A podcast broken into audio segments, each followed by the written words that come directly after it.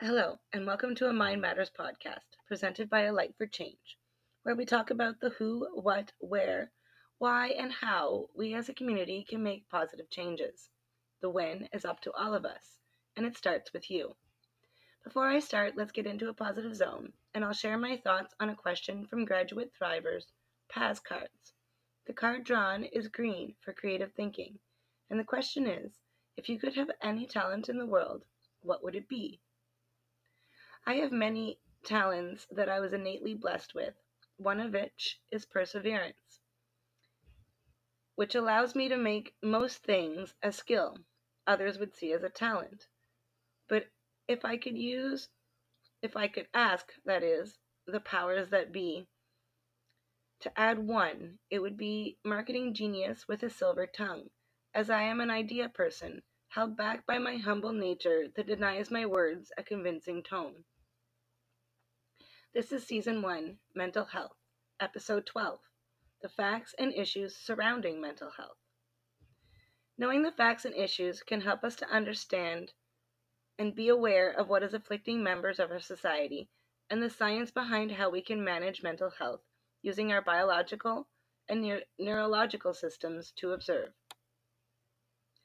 Fact 1 Mental health encompasses emotional, psychological, and social well being.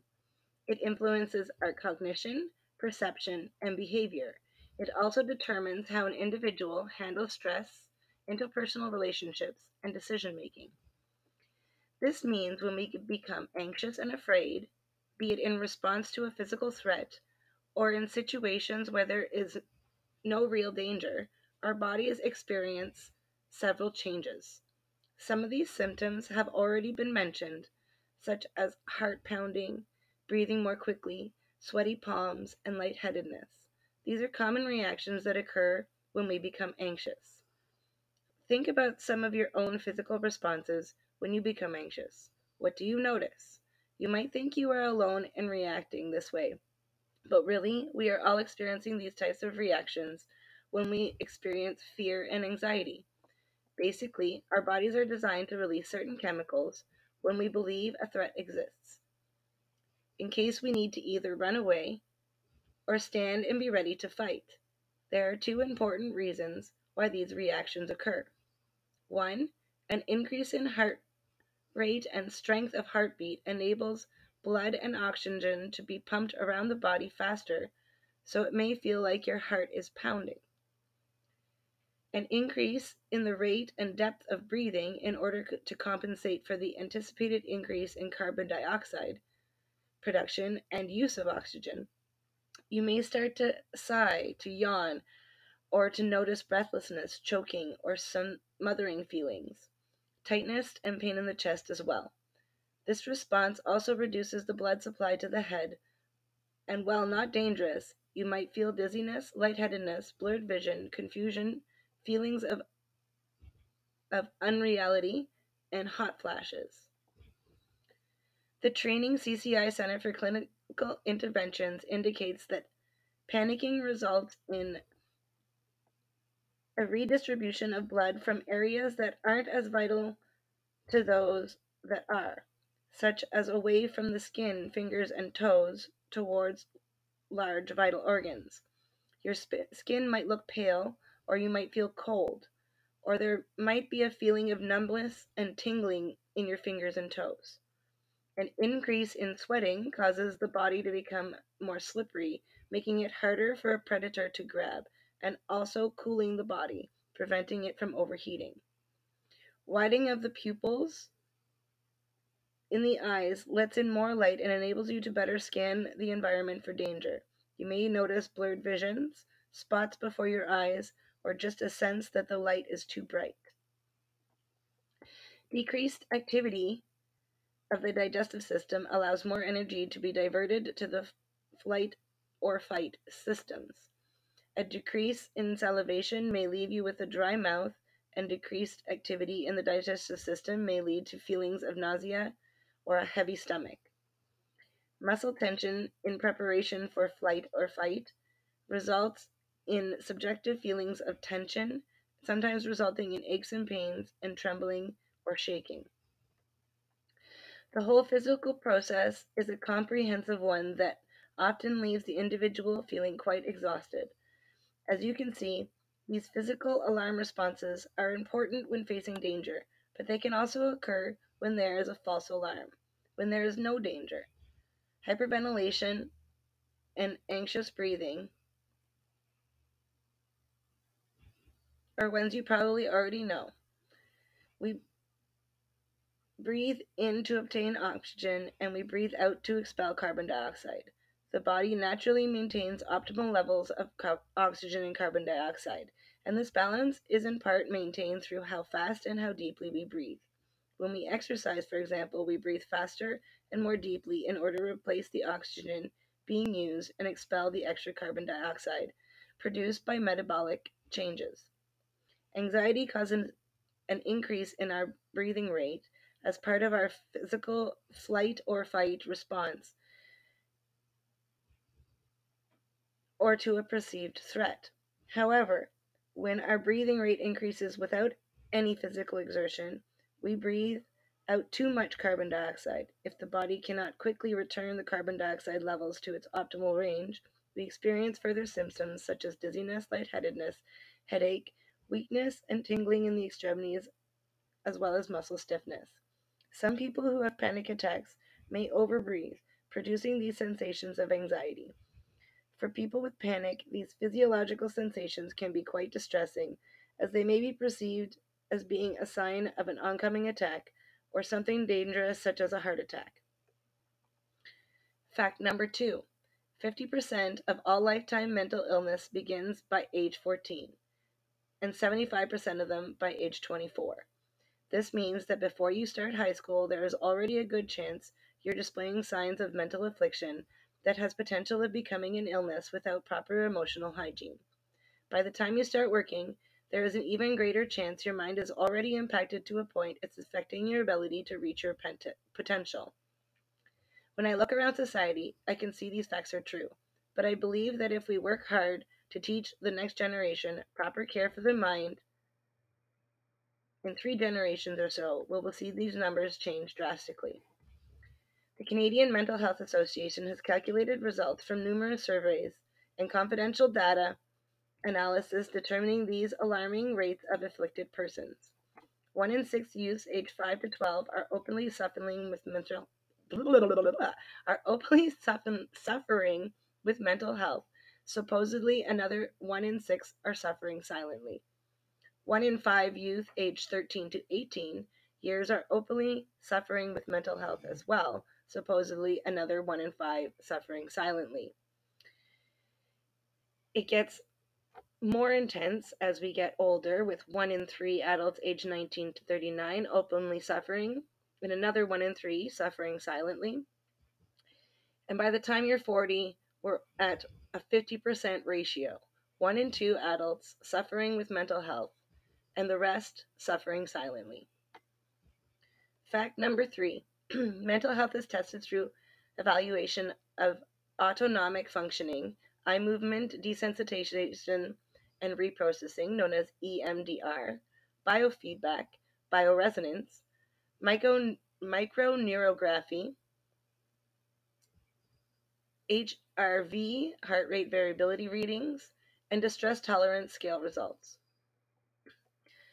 Autonomic functioning tests measure how your heart rate and blood pressure respond during exercise, such as sleep breathing and forcefully breathing, known as the Valsalva maneuver, which helps to measure the sympathetic and parasympathetic nervous system.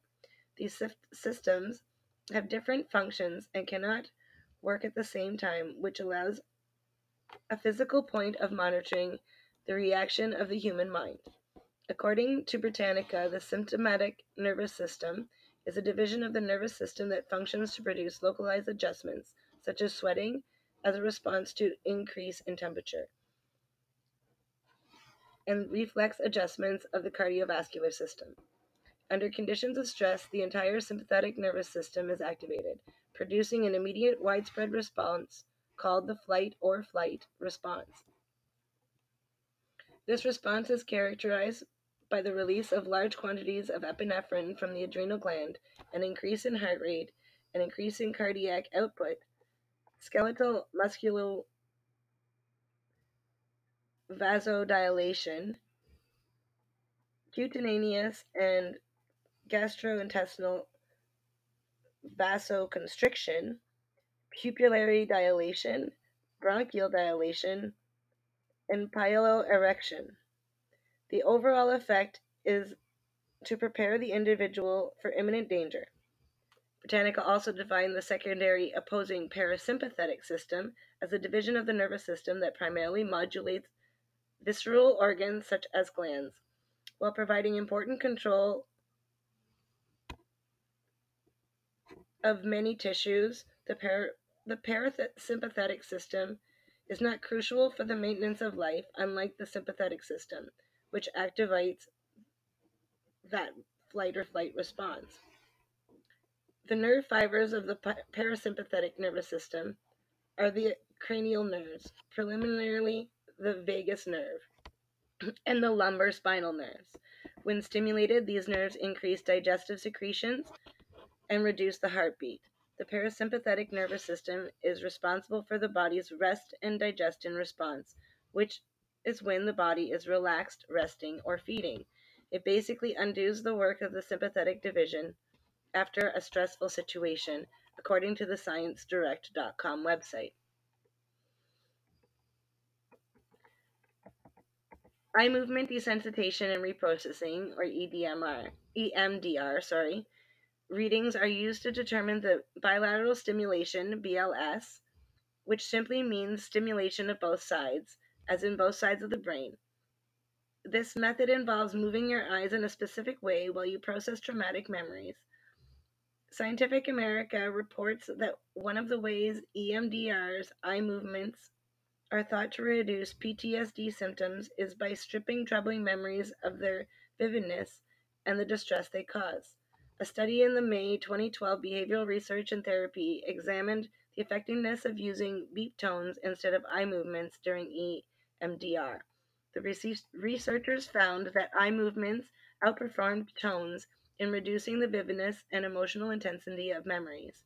Dr. Chris Lee, a psychologist at Murdoch University in Australia and co author of the January 2011 study, says a common theory is that EMDR takes advantage of the memory reconsolidation.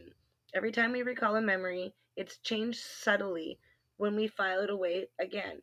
For instance, parts of the memory may be left out, or new ideas and feelings stored alongside of it. Making eye movements during recall, Lee explains, may compete with the recollection for the space in our working memory, which causes the trauma memory to be less intense when recalled again. Biofeedback is a technique you can use to learn control of your body's functions, such as your heart rate. During biofeedback, you are connected to electrical sensors that help you receive information about your body. The system sends information to a small monitoring box that translates the measurements into a tone that varies in pitch or a visual meter on a computer screen that shows lines moving across a grid. The biofeedback therapist then leads you in mental exercises. You can soon learn to identify the mental activities that will bring out the physical changes you want. Bioresonance therapy is a method of energy treatment that processes the electromagnetic information of the human body using a sensitive Moronova device which uses electrodes. Bioresonance can reduce the severity of the patients facing recurrent depressive disorder with moderate and mild episodes.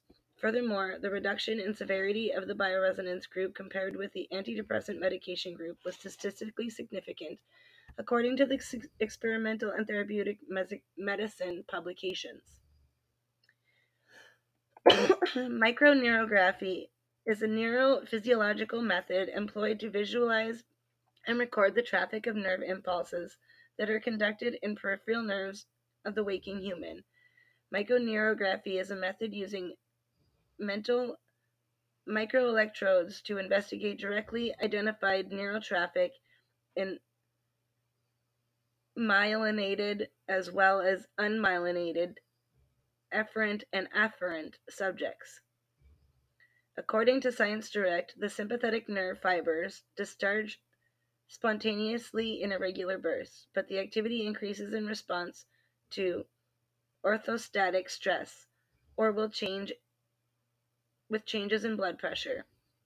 According to Charkoudian et al. 2005, allowing one to control systematic blood pressure against gravitational stress. HRV or heart rate variability is when our heart is turned into our mental, emotional, and physical states. Sorry, tuned into. It beats fast when we are excited or nervous, and it beats slow when we are calm and relaxed. Our heart rate is typically under the control of the automatic nervous system, which regulates how many organs and unconscious physical processes in our body. The automatic system has two branches that are opposing effects on the heart rate activity. The sympathetic nervous system kicks in during stress and ramps your heart rate up, while the parasympathetic system slows your heart rate down when it's time to relax. It is the healthy variation in time between each of our heartbeats, beat to beat, and indicates the impact of psychological and physiological stress and fatigue on the body. The more relaxed and freer from stress you are, the more variability in the time between each of your heartbeats is. So, HRV is an important psychological marker for overall health, the body and body mind connection. It indicates how well the body can prevent or recover from stress and disease states. An example of electrocardiogram or recording of the heart's electrical activity to show HVR is where each spike is a heartbeat and the time intervals show are shown in seconds. The relationships between HRV and health has been studied in unborn babies through to the aged, just as having high HRV is desirable and good, having low HRV is a warning sign. It is predictive of increased risk of diabetes and mental and morality mortality, sorry, in middle-aged men. And this is likely to extend to the general population as well. Low HRV is also associated with increased blood pressure and can be used to project how well patients will recover from heart attacks. Considering that the brain is a major part of the nervous system, it follows that reductions in HRV are associated with stress and mental health issues. We know that low levels of HRV are related to depression, anxiety, rumination, and self criticism. On the other hand, increased HRV is associated with improved self control, ability to deal with negative emotions and situations, as well as providing more social engagement. Given its relationship to all these important processes, researchers have been studying how to harness HRV for physical and mental health applications, generally referred to as HRV training. This often involves breathing exercise and relaxation or mindfulness meditation techniques. Although not essential in boosting your HRV, often HRV exercises are paired with HRV biofeedback programs that provide instant visual or auditory information about your HRV as you work on moving it towards a target value. There is a kind of breathing that is straightforward way to increase your HRV and bring about the calming and soothing emotions we often feel when we feel safe. Feeling safe is linked to HRV, and higher levels of HRV are in turn linked to greater ability to self soothe when stressed.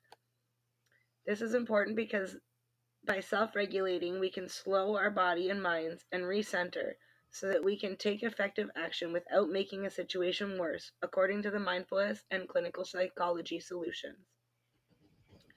The Hamilton Rating Scale for Depression, often abbreviated to HRSD or HDRS or HAMD, was written in the late 1950s by Mark, Max Hamilton, a psychiatrist at Leeds University and originally designed to evaluate the performance of the first group of antidepressants. According to Occupational Medicine, Volume 65, Issue 4, June 2015, page 340, the scale is still widely used to measure the effectiveness of antidepressant medication, in clinical trials. The questionnaire is designed to be used by a healthcare professional during clinical interview with an already identified depressed patient. Hamilton suggests that no specific questions needed to be asked during the unstructured interview in a healthcare setting. He indicated that the value of the questionnaire depends entirely on the scale of the interviewer. The scale is widely available and has two common versions with either 17 or 21 items and a score between 0 and 4 points. The first 17 items measure the severity of depressive symptoms, and as an example, the interviewer rates the level of agitation clinically noted during the interview and how the mood is impacted on an individual's work or leisure pursuits.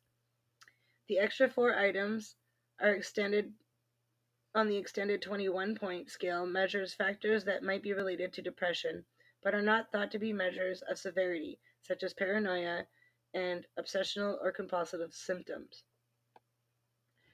Scoring is based on the 17 item scales with scores of 0 to 7 considered as being normal, 8 to 16 suggested mild depression, 17 to 23 moderate depression, and scores over 24 indicated were indiv- indicative of severe depression, the maximum score being 52 on the 17 point scale. The distress tolerance scale previously distress, distress tolerance questionnaire DTQ developed by Simons JS and Gaher RM in 2005 is a 15 item self report measure of emotional distress tolerance. According to the Addictions Research Center, individuals select on a 1 to 5 Likert scale strongly disagree, mildly disagree, feel neutral, mildly agree, and strongly agree about each of the 15 statements about distress. The National Library of Medicine says the scales consist of four subscales. Tolerance, three items, for example, I can't handle feeling distressed or upset, appraisal, six items, for example, my feelings of distress or being upset are not acceptable, absorption, three items. For example, my feelings of distress are so intense that they completely take over. And regulation, three items. For example, I'll do anything to avoid feeling distressed or upset. Subscale scores are calculated by averaging responses to all items on each subscale. A higher order distress tolerance score is calculated by averaging the subscale mean scores. Fact number four 78% of all mental health symptoms are unseen by others, being in the mind of the sufferer, but very visible and real for them.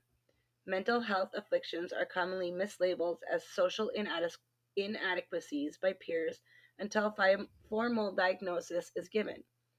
Many are so used to their survival masks they don't realize how afflicted their minds are. Anger is more of an innate response than a natural emotion. Prolonged negative emotion is a sure sign the mind is uncomfortable and and unheeded warnings will quickly lead to physical ailments. Depression, anxiety, and behavioral disorders are among the leading cause of illness and disability among adolescents. Many teens say they feel safe to be themselves in the woods. Fact number five mental health care is unregulated procedure and practice standards vary across provinces. This has resulted in mental health reporting not wholly being included in insurance and medical reporting forms, except in vague correlation to physical ability to perform tasks, causing sufferers that work hard to continue being productive members of society to begin given a consideration as a liability in the workplace. Fact number six Loneliness is a deceitful companion. 33% of adults experience feelings of loneliness worldwide. 18% of depression cases can be attributed to loneliness. A person's isolation may be a sign of depression or an anxiety disorder due to a feeling of being embarrassed, not feeling understood, feeling different or disconnected from others, feelings of worthlessness, self doubt, and helplessness, or having a prominent fear or stressor. 13% of all Canadians suffer from social anxieties like fear of not being accepted or inability to interact with others for fear of judgment or maltreatment. The digital age has given our children more ways to connect with others than ever before, but many researchers are concerned with how social networking and fewer face to face relationships may have contributed towards a 48% drop in empathetic concern for others over the past few decades. Studies also link how empathy is increased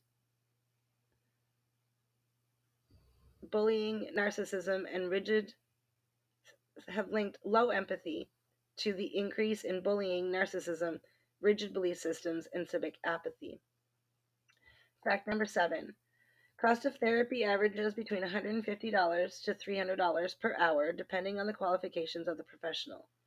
Among the employed, the portion with mental health related disability increased 2.3 percentage points from 2019, 6.4% to 22 in 2021, 8.7%. 70% of all disability costs in the workplace are attributed to mental illness, and one third of short and long term disability claims are related to mental health problems. 70 7% of all households are afflicted by financial well being anxiety. Fact number eight there are scrupulous number of rules that have formed an age limited care. Of course, everyone can get care, but independent voice is only granted to those over 16. One in people over 15 years of age have experienced domestic violence. 55% of all households are affected by generational trauma. One out of every five, that's 20.2%, of students reported being bullied. A higher percentage of male than female students reported being physically bullied at 6% versus 4%, whereas a higher percentage of female than male students reported being the subject of rumors, 18% versus 9%, and being excluded from activities on purpose, 7% versus 4%. Bullied students reported that bullying occurred in the following places the hallway or stairwell at school, 43%, inside the classroom, 42%, in the cafeteria, 27%, outside of the school grounds, 22%, online or by text, 15%, in the bathroom or locker room, 12%, and on the school bus, 8%. Bullied children and teens are more likely to experience depression, anxiety, and sometimes long term damage to self esteem. So you would think that we would allow them a voice before they were 16. Fact number nine spending time around trees and looking at trees reduces stress, lowers blood pressure, and improves your mood. 4% of all Canadians are suicidal. Most consider the forest a place of peace, making it one of the preferred places to choose to connect with the afterlife. 75% of runaway teens hang out in popular areas such as fast food restaurants, malls, bus terminals, and parks. The tree canopy and natural landscape in urban areas has been shown to reduce crime by 18%, according to recent studies, due to an increased attentiveness, human presence, and cues to care. Getting out of buildings and into natural green space, walking, or forest bathing has been recognized as beneficial and is sometimes even prescribed by general practitioners. Fact number 10 Chronic stress is common during acute grief and can lead to a variety of physical and emotional issues, such as depression, trouble sleeping, feelings of anger and bitterness, anxiety, loss of appetite, and general aches and pains. Profound grief can change a person's psychology and personality forever. The initial changes that occur immediately after suffering a significant loss may go unnoticed for several weeks or months after the death or separation of a loved one has occurred or another traumatic experience. Grief is not limited to the felt loss of a loved one due to death. Grief can also be felt as the loss of a relationship, loss of a position, loss of a sense of community belonging, loss of a way of life, loss of a friendship, loss of identity, loss of comforting possession, or the loss of anything that held important to you importance to you. Fact number 11 Finding help can be difficult as there are few practitioners and all of them have limited promotions. Most provinces do not have support in place that are usually reserved for families. Or sorry, most provinces do have supports in place, but they are usually reserved for families with institutional interference in play, such as those involved with children's aid and the legal system. But if you seek them out, they will help you. Most cities have a family service and counseling bureau. Most universities have a psychological program that most operates mostly as a walk-in service. You can also visit services considered to be for the homeless and runaway street youth, as they are all connected to these services, and will send you with a reference to someone that could help you. Most cities have a not for profit organizations that lend to helping youth, but you really need to know what type what to type in the search bar to have them come up as a result. I found writing Overnight Suicide Watch gave me the most reliable resources and links for initial counseling. Typing places for youth housing and supports was most useful for finding associated links to mental health and emotional well being counseling resources. However, for immediate response, the helplines will direct you to the hospitals and psychological care centers, which I have gathered from my conversations with youth and parents who have attempted to use these services here in Ottawa that they often turned away with only a possibility of a referral to another service that usually starts a loop of people telling you they are not a good fit for the program unless again you are entangled in the system for better or worse. I have been told by many that they had to wait till things got out of hand to get help, despite seeking it for years since the onset of emotional tolerance concerns. Throwing money at the problem doesn't seem to work either, as studies have shown. Society needs to gain an understanding of daily emotional hygiene practice to teach ourselves how to recover from the past. Children growing up in gentrified neighborhoods experience 22% higher rates of anxiety and depression. Having people to talk to, someone to depend on, or making new connections through hobbies or social group can help reduce the risk of mental illness. 80% of individuals have a significant reduction of symptoms and improved quality of life with the combination of pharmacological and psychological treatments and support. A compassionate and understanding support system will allow all around you is priceless. We may not be costly professionals, but we can all do our part. Mindfulness and grounding with gratitude exercises are excellent tools for learning to balance your mind with many resources available to guide you in these types of activities. It is believed that regularly engaging your brain in developing understanding while recording patterns through games may give you give someone a greater sense of achievement and therefore a sense of purpose towards other activities. Fact number 12, and this is the last one, we all have mental health. We are all responsible for the well-being of our minds. It is important we all understand that each of our minds are as afflicted as the next in different ways. This means we are all responsible for encouraging each other to see the light that each of us has within. Imagine if everyone within a mile of you wrote their name on a balloon and placed it wrote their name and placed it in a filled balloon located in a hall. Not only would the hall be filled with balloons, but it would be next to impossible to find your single balloon amongst all the others. If you were told finding your balloon meant you would win eternal happiness, you would probably go through all kinds of emotions while you search for your balloon, tossing others out of your way, only to have more balloons fall into where you just looked. You can see everyone else's happiness, but can't find yours. However, if each balloon you picked up you gave to the person whose name was in it, so it cleared so it was cleared from the hall, and they did the same, in no time, everyone would be holding their own happiness, and the hall would be clear for people to celebrate in. The hall is life on earth. Help each other clear the chaos of scattered joy so we can all celebrate living held in the safety by all in our community. As I leave you to think on this topic, I challenge you to think about this mindfulness exercise until then as well.